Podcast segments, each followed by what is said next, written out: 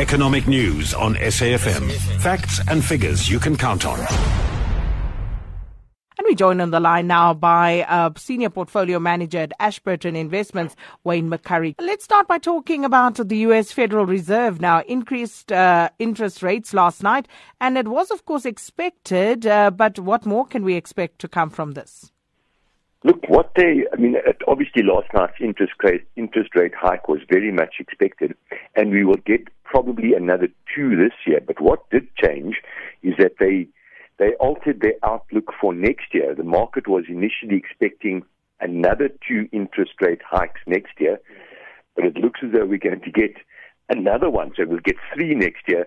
And I think that's the reason why the U.S. stock market came down a little bit. Obviously, that and the trade wars, but that was a little bit unexpected that they would give us another third interest rate hike, or they anticipate a third interest rate hike next year. So overall, a little bearish for stock markets, etc. And then, Wayne, uh, I spoke to Nadir about this as well. Uh, your take on Tencent, uh, of course, uh, yes. biggest company on the JSE results last night. Uh, what did they look like uh, there as well? Well, generally, they, they were good. I mean, both um, earnings per share and overall profitability went up, and that was driven hugely by the online gaming, but there were a couple of a couple of negatives. First of all, actual sales volumes were lower than expected. You know, the sales volume growth was lower than expected, and they sort of starting what they started out as was a PC gaming company.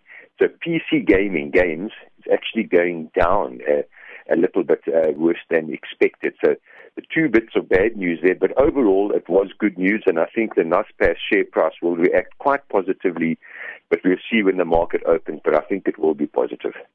And then, of course, uh, the Reserve Bank and the release of the uh, quarterly bulletin. Yes.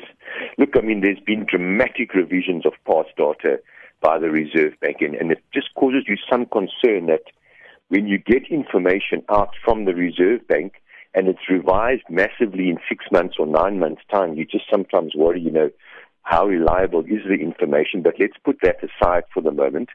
There were two very, very important trends in all of this. The one, the good news, is that disposable income is actually growing faster than anticipated.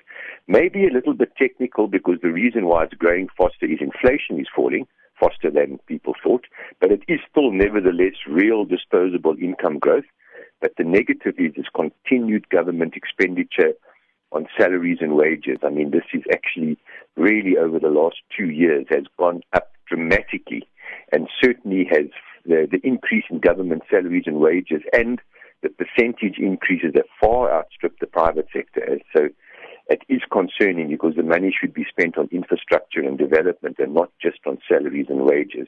But certainly we'll have to watch that very closely because it actually is becoming quite concerning. Well, thank you so much. Uh, Wayne McCurrie is, of course, Senior Portfolio Manager at Ashburton Investments. Sakina Kamwendo on SAFM.